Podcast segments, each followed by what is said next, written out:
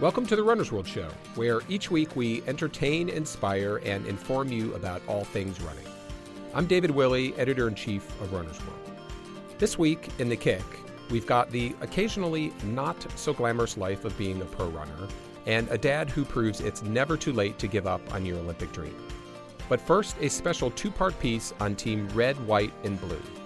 The nationwide nonprofit aims to enrich veterans' lives by connecting them to their communities through, among other things, physical activities like running. Editor Christine Fennessy spoke with Team RWB's executive director Blayne Smith about the organization and what led him to become a part of it after serving in Iraq and Afghanistan.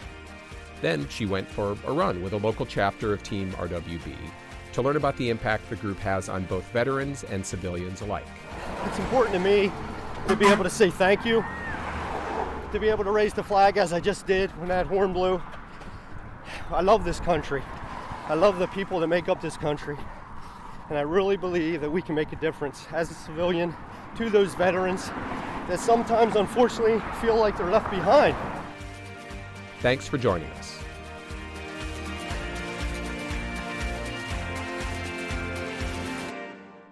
Blayne Smith served two combat deployments, one as a lieutenant leading a scout platoon in Iraq, and one as a detachment commander for a 3rd Special Forces Group in Afghanistan. Today, he is the executive director of Team Red, White, and Blue, an organization that helps veterans transition to civilian life.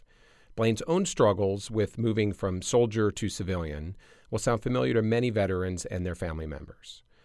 Editor and show producer Christine Fennessy got to know Blayne during her reporting for a story she wrote for Runner's World back in March 2014 about veterans who use running to combat symptoms of post traumatic stress disorder. She spoke with him recently about his combat experiences, about the difficulties he faced coming home, and about how running and Team RWB gave him back much of what he thought he'd lost.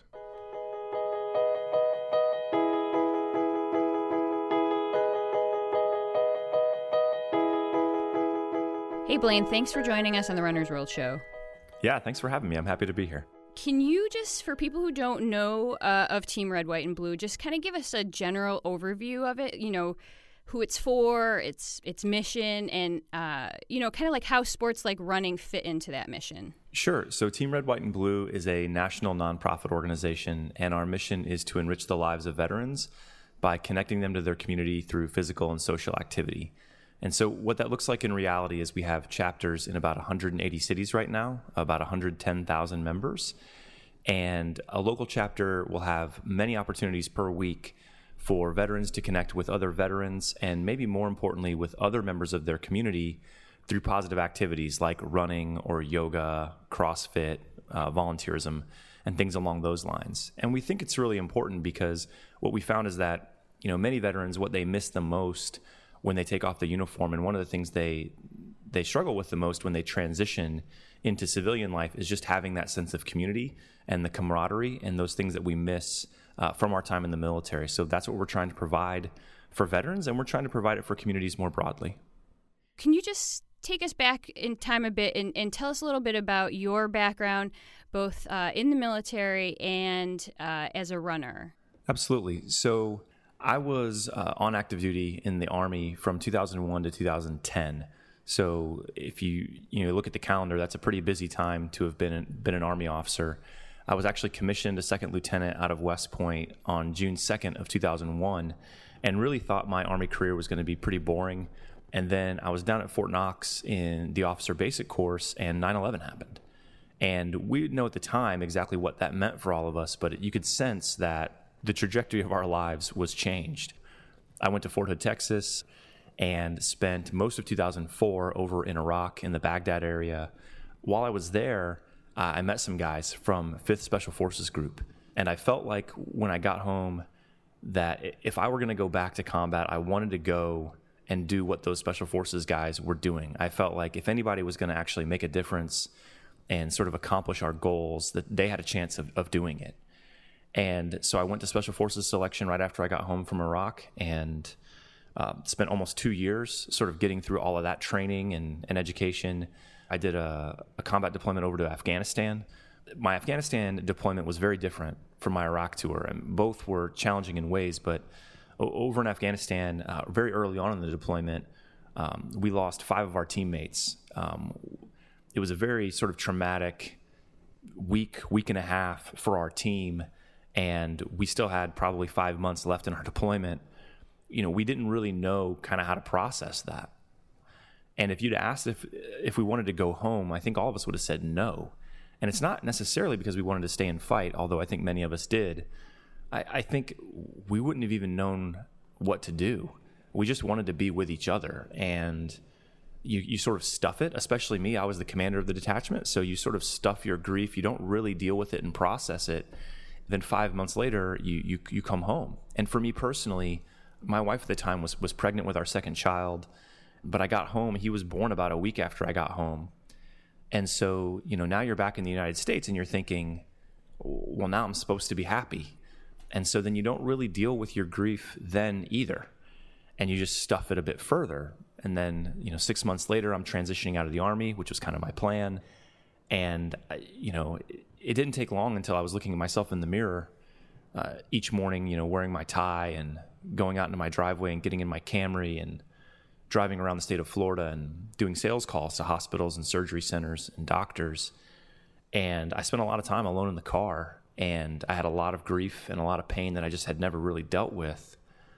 And though I was transitioning successfully by many of the standard measures, I had a job, I had a family, you know, I was providing. I was just riddled with guilt and and even shame at times and I had all this time to think about it and it just really started to tear at me and it, it started to make me just a, an unhappy person. I you know I, I started feeling resentful toward uh, my job toward the money that i made toward the big house that i lived in even to my family to some extent because i, I wasn't in the special forces anymore and you know eventually uh, i separated from my then wife we got divorced it was tough and you know i eventually had to find a way to start making my way back toward the person who i was before running was a way that allowed me to you know to deal with what I was going through in a, in a, positive way. Can you just describe the moment where you went out for kind of that first run and and how it sort of built up from there where you sort of found this as a release? It was during that really crazy time when I felt like everything was swirling around me that if I just went and ran and ran really hard, I could be by myself, I could think more clearly, when I was out running, I felt like ideas would come to me, or I would just calm down and be, you know, less stress, less anxiety, and I just felt like, you know, this this will pass, and and I'll figure it out. And I didn't know what that was at the time, but you know, my friend Mike Erwin, who founded Team RWB, Mike was our our task force intelligence officer when I was over there as a commander, and he and I would get together and run at like five in the morning on weekdays it was just good to have somebody to talk to and relate to. And I think it's then that I realized that being out running by myself was good and therapeutic, but being able to run alongside somebody and share that experience and just have a conversation, it really started to make me feel feel better. It sort of made you realize that you know not only was maybe running a release, but it was also a, a way to connect. And so you're in this time in your life where you feel very separated from from so many things that were so important to you, right? Right, because when I was in the military, I really only identified myself in two ways. I was a Green Beret, and then I was a father and a husband. And, you know, in a relatively short amount of time, I was neither. I didn't I felt like neither. I was still obviously a father and working hard at that, but uh, everything that I considered to be foundational to my identity was was changed or gone. Meeting some people through running allowed me the opportunity to sort of rediscover myself. And I didn't learn anything new about myself. I think I just rediscovered what was already there. It was around this point where you're you're starting to discover the importance of running and the value that it's having in your life that you became involved with Team RWB. Is that right? Mike had asked me uh, if I would consider coming on board and, and working at Team RWB. And I, at first, I was kind of like, yeah, you know, maybe I have a really good job. I got a lot going on in my, my personal life right now. But eventually, I just felt like, you know what? If if all, everything significant in my life is going to change, I might as well just kind of do everything. And uh, I said, give me give me about ninety days to kind of get my affairs in order, and I'll do it. Why is the transition from military to civilian life so particularly hard for some people? I think that what we're seeing with these uh, these challenges transitioning from military to civilian life, it's really much more about identity and purpose and camaraderie. And you know, you have had these things in spades while you're serving in the military. It's not so much that they can't assimilate to the culture or that they have you know a head injury or post traumatic stress. I think for most, it's just that life outside the military is probably not going to provide you many of those important human factors that you've been experiencing. And so you've got to figure out ways to get that through other means. So it seems like, you know, Team RWB has really latched onto physical activity, sports like running, as a way of instilling these senses of identity, purpose, and camaraderie that you're talking about. Can you just talk a little bit about how your organization has really used that to sort of help ease this transition for people and you know what what is the power of physical activity to give people back these essential feelings Uh, physical activity is in my opinion the very best vehicle to do this and so when we were building out our organization we determined that we we needed to you know enrich people's lives it's we call it health people and purpose we want to be able to enrich people's lives by giving them those three things we decided to kind of take more of the ounce of prevention approach and said, look, if we can get veterans out there exercising and doing it together, think of all we're giving them. We're giving them improved physical health. We know that exercise reduces stress and anxiety, so we're giving them improved mental and emotional health. And we know that physical activity, team sports, things like that are great ways to build human connections. So we're helping them build a new community and a new network and a new support structure you're building these communities and and they're not just communities of veterans right you're really trying to bring civilians and veterans together is, is that right exactly. So about 30% of our overall membership are civilians. They're folks who have never served in the military. If you only include veterans in these groups or clubs you could have the unintended consequence of actually further isolating them. And you know we really think that through team rwb and through you know veterans and those that support them we can show american communities what it looks like to reconnect to one another and what do you hear from eh, civilians because i'm i'm thinking of people that live in communities that are really far from any sort of military installation and want to have meaningful interactions with veterans but don't know how to do it you know many of our folks who come out I, it takes a while to explain to them that they want to volunteer, they want to help the vets. And I say, well, just come out to the run next week. But it doesn't give you that same emotional hit that like volunteering at a soup kitchen or doing Habitat for Humanity gives you. Do you know what I mean? Yeah. So it's not it's not so tangible. You don't necessarily feel like you've gone and done good, so to speak. But I can assure you, if you're a civilian out there, just showing up and participating is really important and it's enough. And the other thing I would say on that is the civilians that are taking part in Team RWB are getting a lot of value out of it personally because, you know, we all need the same things. You don't have to be a veteran to experience depression or feel isolated or to go through a divorce. And so a lot of the civilians are getting back to us and saying, this has been huge for me. That's right.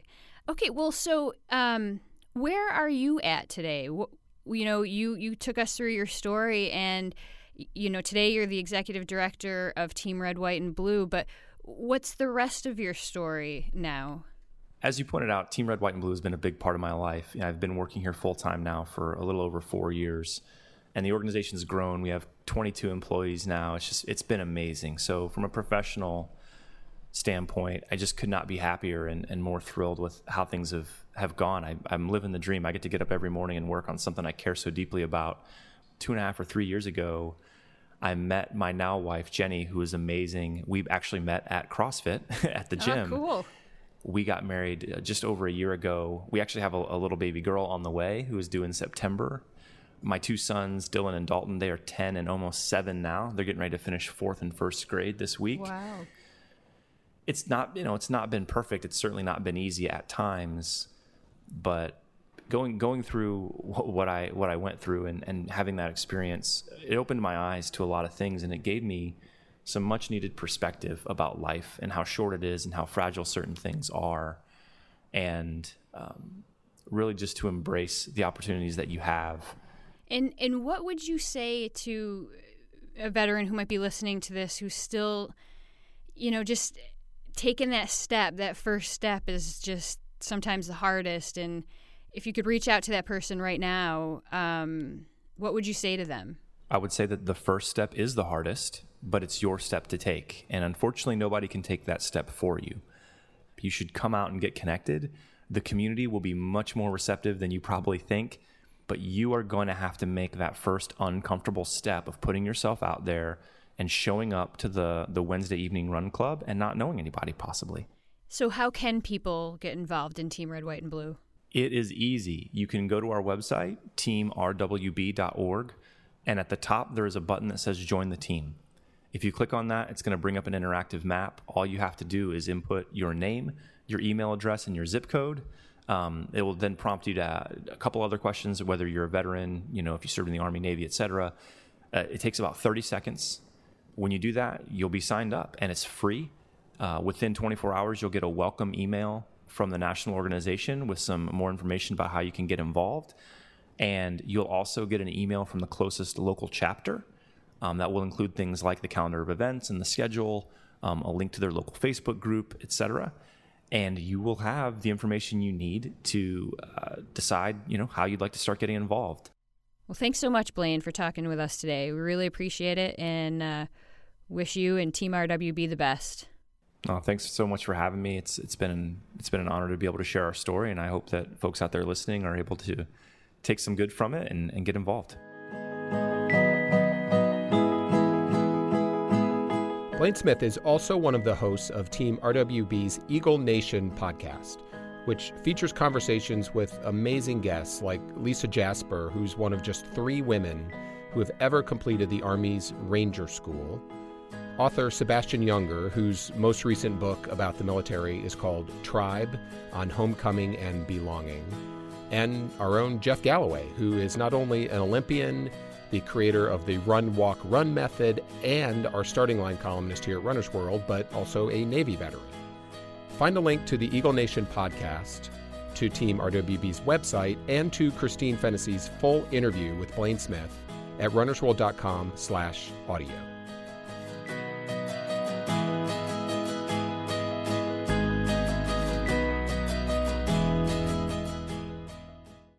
Christine really wanted to see firsthand how both veterans and civilians are finding a sense of identity, purpose, and camaraderie as members of Team Red, White, and Blue. So recently, she met up with the Lehigh Valley chapter here in Bethlehem, Pennsylvania, about a half hour from Runners World HQ, for a Saturday morning group run. Morning, guys. Morning, everybody. It's nearly 9 a.m., and a group is gathering at Payrow Plaza in Bethlehem, Pennsylvania, near the public library. It's an overcast July morning, which makes the runners' shirts really pop.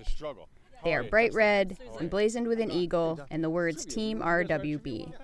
I meet the chapter's athletic director. My name is Michelle Cucker. I am a civilian volunteer member.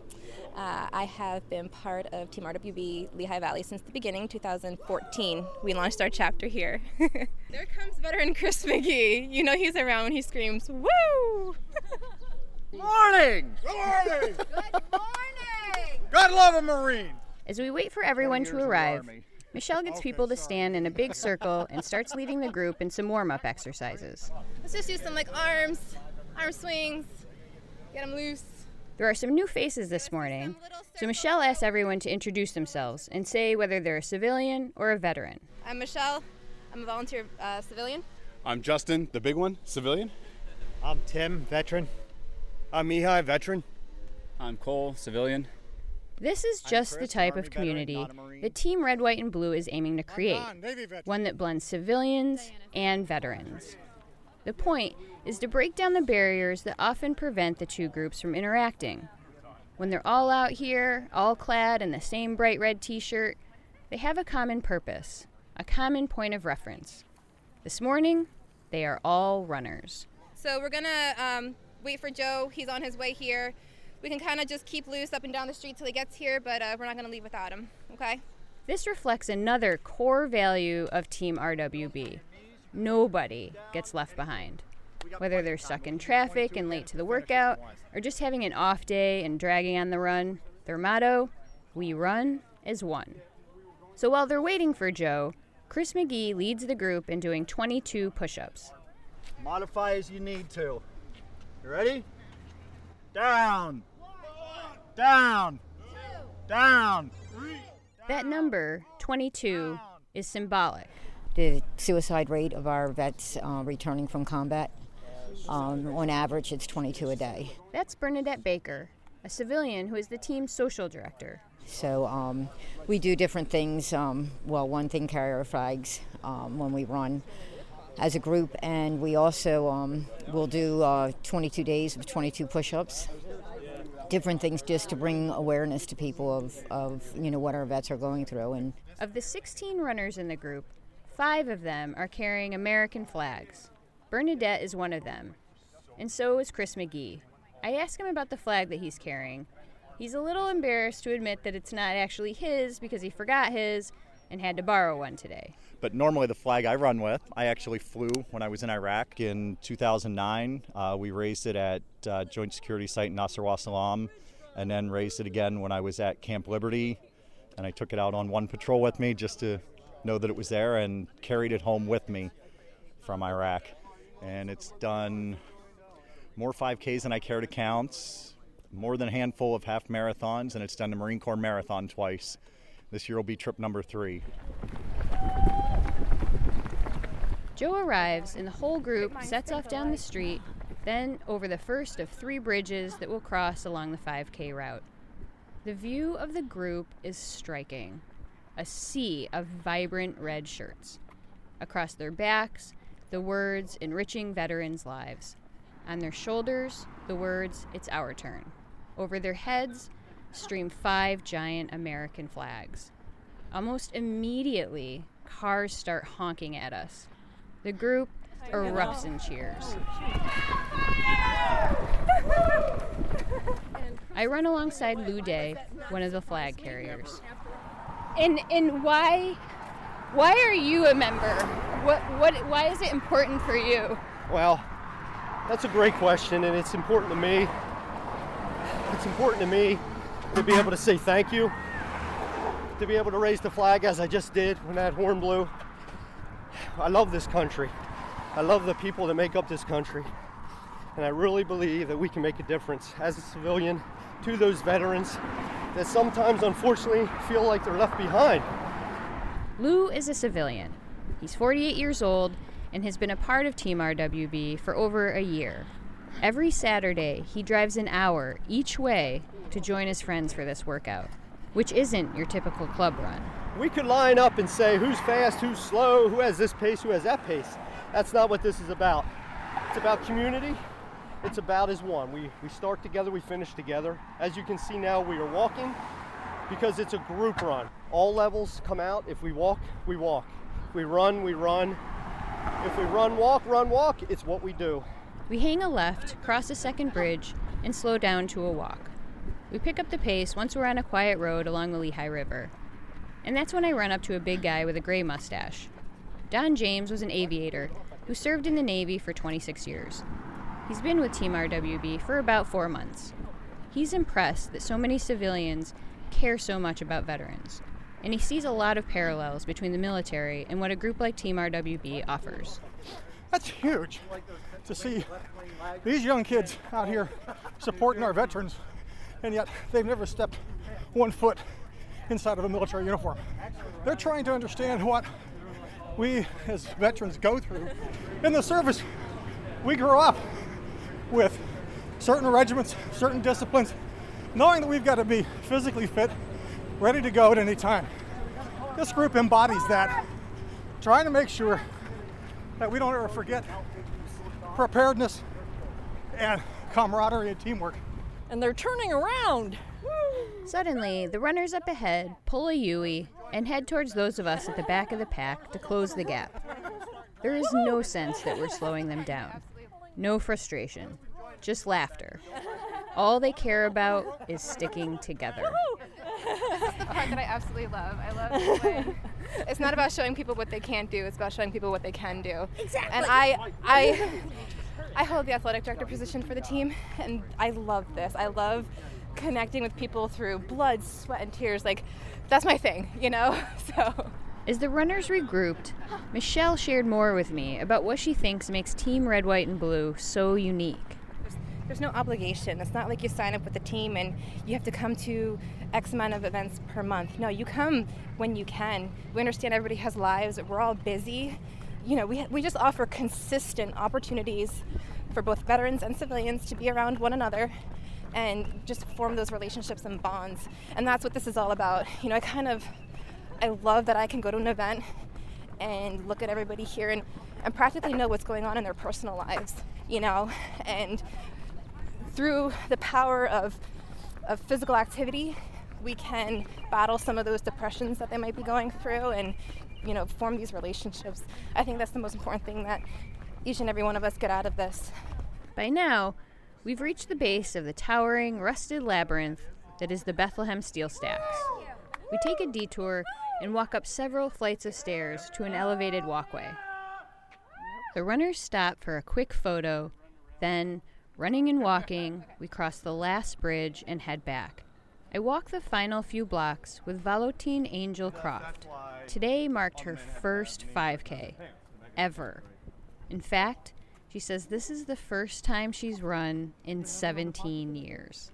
I'm a civilian. Two of my kids, I have five kids. My two oldest boys are veterans. One is Army, just got back a week ago from uh, his second deployment. My other one is a Marine, uh, also went on deployment. At one point, they were on the deployment at the same time, one totally north, one totally south of Afghanistan. Valotine is 53 and is a licensed therapist who works with veterans and has studied trauma. She first learned about the group from an intern at work who was a member of Team Red, White, and Blue and a veteran. One of my kids was having a really hard time. My Marine was having a really hard time. And I put my intern a little bit on the spot. I said, Well, I know a veteran that really needs help. Can you help him? He said, Yep. So as we were talking, he was emailing people from our team right here, Red, White, and Blue. Find my son, connected him to Red, White, and Blue, and he has changed his life since then. He's part of them, he runs with them, they're positive, they're enthusiastic, they're encouraging, they're encouraging to connect with your family and your community, and he has made an enormous difference. Valotine believes that what makes Team Red, White, and Blue so unique is the importance it places on civilians and veterans doing stuff together. From a mental health perspective, there's a lot of power in that and a lot of potential for healing. I've heard of a lot of veterans groups that are only veterans. I've worked with uh, veterans that were from the Vietnam War who would come to me and I said, But you've been to support groups for a good 30 years. What, what do you guys do? Why are you really not doing well? So, what are your support groups about then? And they said, Well, every time we come together, we rehash all the war stories and we up each other. So now the war stories have become so ridiculous that, but that's what we do. Uh-huh. And that is not healthy. I believe that's not healthy. It's not, there's nothing wrong with talking about it, but you cannot keep doing this over and over and over again. And that's where you see them struggle. They're not moving on. If you have flashbacks, all that stuff, you're just refeeding it. Right. And when they're with this team, there's occasions where they talk about it, but they're real life. They're going. I hear, I you know the first time I started walking with them, I listened to their stories and they're talking about their family lives and their kids and and their jobs and they're telling jokes and they're supportive of each other. One time I was going to meet them for a walk. And I texted them, I'm going to be 15 minutes late, stuck in traffic. Go ahead, I'll catch up. And they said, No, we're not leaving without anyone. We're all waiting for you. And I thought that was absolutely fantastic. So it's real teamwork on a different scale. And I think that's very healthy. And then we finish the run as we started it, as a team. As the group gathers for a photo, an older, slight woman with a wide brimmed hat approaches us. She says her name is Suzanne and that her husband was a Navy pilot. She says she saw the red shirts and the American flags and just had to come over. thank you all because the families don't get noticed very much.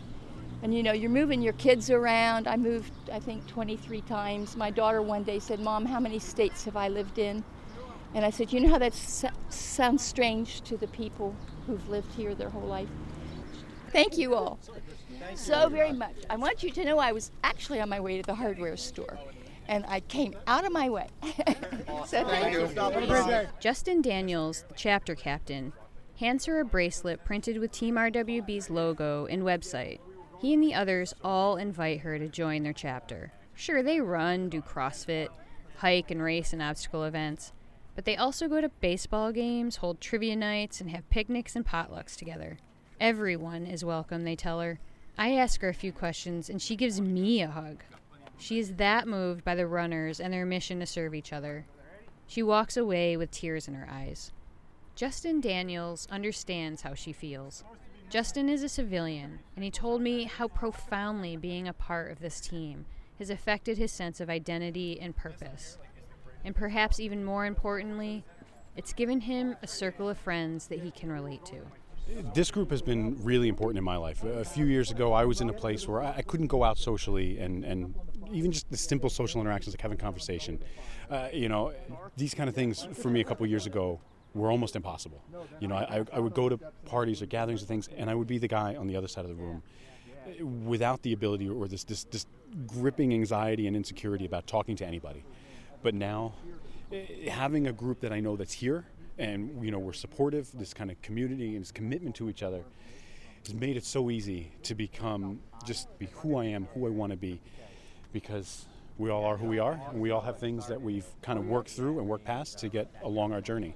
As an Army vet who served from 2002 to 2008 and ran his first half marathon last year, Mihai Sofroni fully understands the power of this community um, just escape of, of this place and, and this group of people that you don't have to sit at home, be depressed, drink, do drugs, and blame society or blame everything else that uh, that happens. Um, it, it's it's somewhere that you can go and, and use up that extra energy. And I mean, it feels great running down the road and hearing all those people honking their horns and and screaming and and uh, with flags waving. I mean, that's a great feeling, right? Like sometimes I get a little bit of goosebumps going going down my spine uh, because of it, and I love it.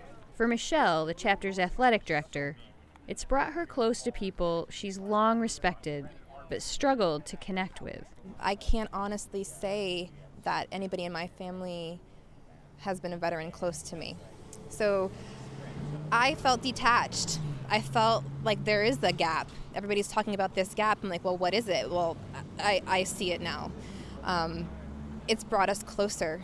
And putting on the same exact shirt as a veteran, I can't tell you what that does for me as a civilian. You know, to feel like it's my turn. It's my turn to help you bridge that gap. And you know, if you're struggling with something, let me help you. Let me let me show you that we do have a lot more in common. You know, even though you might be struggling with PTSD or survivor's remorse, you know, we still have the same everyday problems, you know, that we can talk about, you know, get through together. The one thing that I love about running specifically, like you can show up to a race and there's people of all shapes, all sizes, all ages. And you can look next next to you and say, okay, if, if, this person can do it, I can do it too. And that's the kind of thing I want to show people, especially veterans, if they've been out of the service for a number of years and maybe have gained significant amount of weight, they might feel intimidated to come out to an event they might feel like, well, these people are, have this expectation of me of being a hero, and I physically can't run a mile. Drop, drop that. You know, drop your pride right now. You know, we want you to to see that Team RWB will help you get across that finish line. Sign up for your first 5K. We're going to walk you to that finish line if we need to. You know. Team RWB has gotten Bernadette Baker, the chapter social director, over a lot of finish lines. It has helped forge her identity as a runner and given her purpose and goals to shoot for. She's now training with a group for her first marathon this fall. In fact, 12 of the chapter members will run the Marine Corps Marathon in October. She has no doubt she will make it to the finish line. If she has a tough spot, she'll look right or look left, and her teammates will be right there, encouraging her forward, and never leaving her side. Everybody welcomes you with open arms. You got a you got an eagle on your shirt, you got a friend. You know, it's like it's it's just great.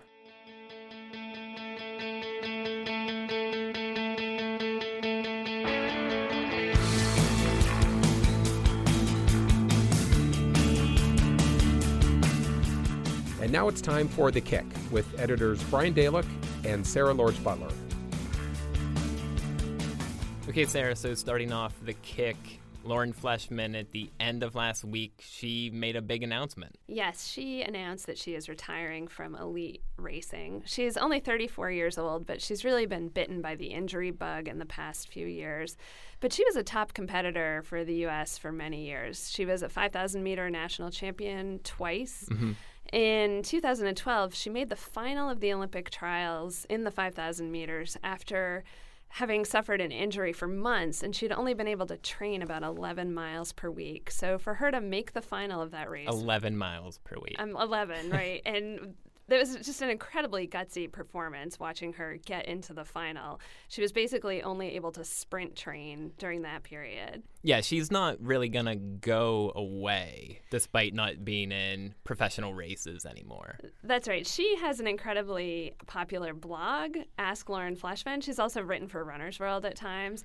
But what people love about her is how she keeps it real for women, especially. She shared pictures of her body after childbirth and you know, they weren't necessarily the most flattering or what you think of when you think of an elite athlete and what an elite athlete should look like. She mm-hmm. had a little bit of extra fat and she was very honest with that. And people really just opened up to her for opening up to them. Yeah, and it's one of the it was one of the most popular articles we probably ever put on runnersworld.com and anytime we post it today, people still really just kind of like seeing that perspective from her. Yeah, absolutely. She's just very honest, and that's definitely appreciated. So sadly, Lauren never made an Olympic team, you know, despite her solid career. But on the other side of the globe in Australia, a dad of three, his name is Scott Westcott, he comes back from never making a team from 2000 to 2012. So that's four Olympics and at 40, he makes his first Olympic team in the marathon. He's eh, also, in a different way, just a really inspiring figure. And he joins the ranks of Masters Olympians like Meb Keflezighi and Bernard Lagat. But Meb and Bernard have both made multiple Olympic teams. The thing about this guy, Scott Westcott, that's so great is that this is his first time at age 40 and he kept the dream alive all these years. Yeah, and so after 2012 he retires, I say that in air quotes, and he starts coaching, but he's running with you know the people he's coaching and he knows he still has that little bit left in him. Yes, I think the quote was that, you know, he isn't the sort of coach to stand there with a, a, stopwatch sitting in the in the bleachers. He was out there doing the workouts with his athletes and yeah. keeping in pretty darn good shape, as he proved. Yeah, and so for his 40th birthday, he just he just decides I'm going to run the Berlin Marathon, and oh, he does it in two hours, 15 minutes, and 30 seconds. Well, it ends up that that puts him the qualifying standard, and he can make it on the Australian team. So kind of a surprise to him in a sense because he thought he was done, but um, you know, even people like his kids' school teachers were pretty shocked that this dad of three is now getting to his Olympic dream. Yes, I love that part of it when the kindergartner goes in and tells his kindergarten uh, teacher that his dad is going to the Olympics, and she really just didn't believe him until she confirmed the story with another teacher. it's pretty great. Okay, so we're talking a lot about like top level runners in this kick. So Lauren Fleshman retires from professional racing. Scott in Australia makes the Olympic team, but for another subset of runners just trying to enter the professional ranks, it's it's not really a glamorous life. And we did a story on that this week. Yes, for every Lauren Fleshman and Scott Westcott, there are probably 10 or 15 or 20 other runners who never even get close to that level. But a group called Roadrunners Club of America organized a conference two weekends ago for recent college graduates who are trying to make it as a pro runner. And they had a series of seminars for them. We sent a reporter there to hear what it was all about. And just to reiterate, so these are runners right out of college, young runners, and maybe they're not getting signed by big shoe companies, but you know they're on that level. Should they put up really good times on a professional circuit? Yeah, they might have won an NCAA championship or finished in the top three in the NCAAs. One of the women that they invited to attend made it to the semifinals of the 1500 at the Olympic trials recently. So they're definitely right on the bubble. They're almost there. And with a little bit of the right kind of encouragement, they might do very well as a running pro. But what was interesting about the story was, you know, this conference is giving them tips on what they should do. And one that stood out to me is like you don't make that much money and you should probably just stay on your parents' health insurance. Yes, I mean they are saying for a lot of these runners when they're first starting out, they're making less than $15,000 a year as a runner. So definitely thanks to the Affordable Care Act, they can stay on their parents' health insurance until they're 26 years old and they should probably do that if they can. And the other thing was you need not it's just like a job. You need a resume, but you kind of need a running resume. Right. You need to write down what your best times are, what your best finishes are at Obviously. different events. And if you can provide a photo of yourself winning a race, all the better. And there was some specific advice about that, which I know This is something I always do, and that's why I loved it. But go ahead. Yeah, you're not supposed to stop your watch at the finish line because if you do, it wrecks the finish line photo. Instead of Mhm. your moment of glory with your arms up in the air, looking Flexing, happy, yeah. right? It's like you bent over and reaching across your body to stop your watch. When really, the race most likely has a much more sophisticated timing system than whatever is on your wrist. Yeah. But the most important takeaway was You want to get a part time job. Yeah. First of all, you need to supplement your income, but it also works better for people to just have something else to think about during the day besides their running. Because if they're only thinking about running all the time and it starts to go badly, then you're just kind of stuck in your own head all the time. So have other hobbies, have other interests, and have other sources of income. Okay, so like a decade out of college. So this isn't for me, but I, I will at least take the bit of advice on not always going for my watch at the finish line and try to have like a better finish line photo. Yeah. Maybe that'll get me somewhere with something. but At least you'll look good on social media when you share that image. all right, thanks for doing the kick with us again, Sarah. Thank you, Brian. That's it for this week's show. I'm Runner's World editor in chief David Willey. Please take a second to leave us a rating and a review on iTunes. It really makes a big difference. It helps other listeners find the show, and it's how we figure out what to do to make the show better. We really do read and care about all of your comments, so thanks. The show was produced by Sylvia Ryerson, Christine Fennessy, and Brian Dalek with help from James Gray. The Runner's World Show is part of the Panoply Network. Please join us next week when we speak with Alexi Pappas, filmmaker, writer, elite runner, and now Olympian. You won't want to miss it, so we will see you next week.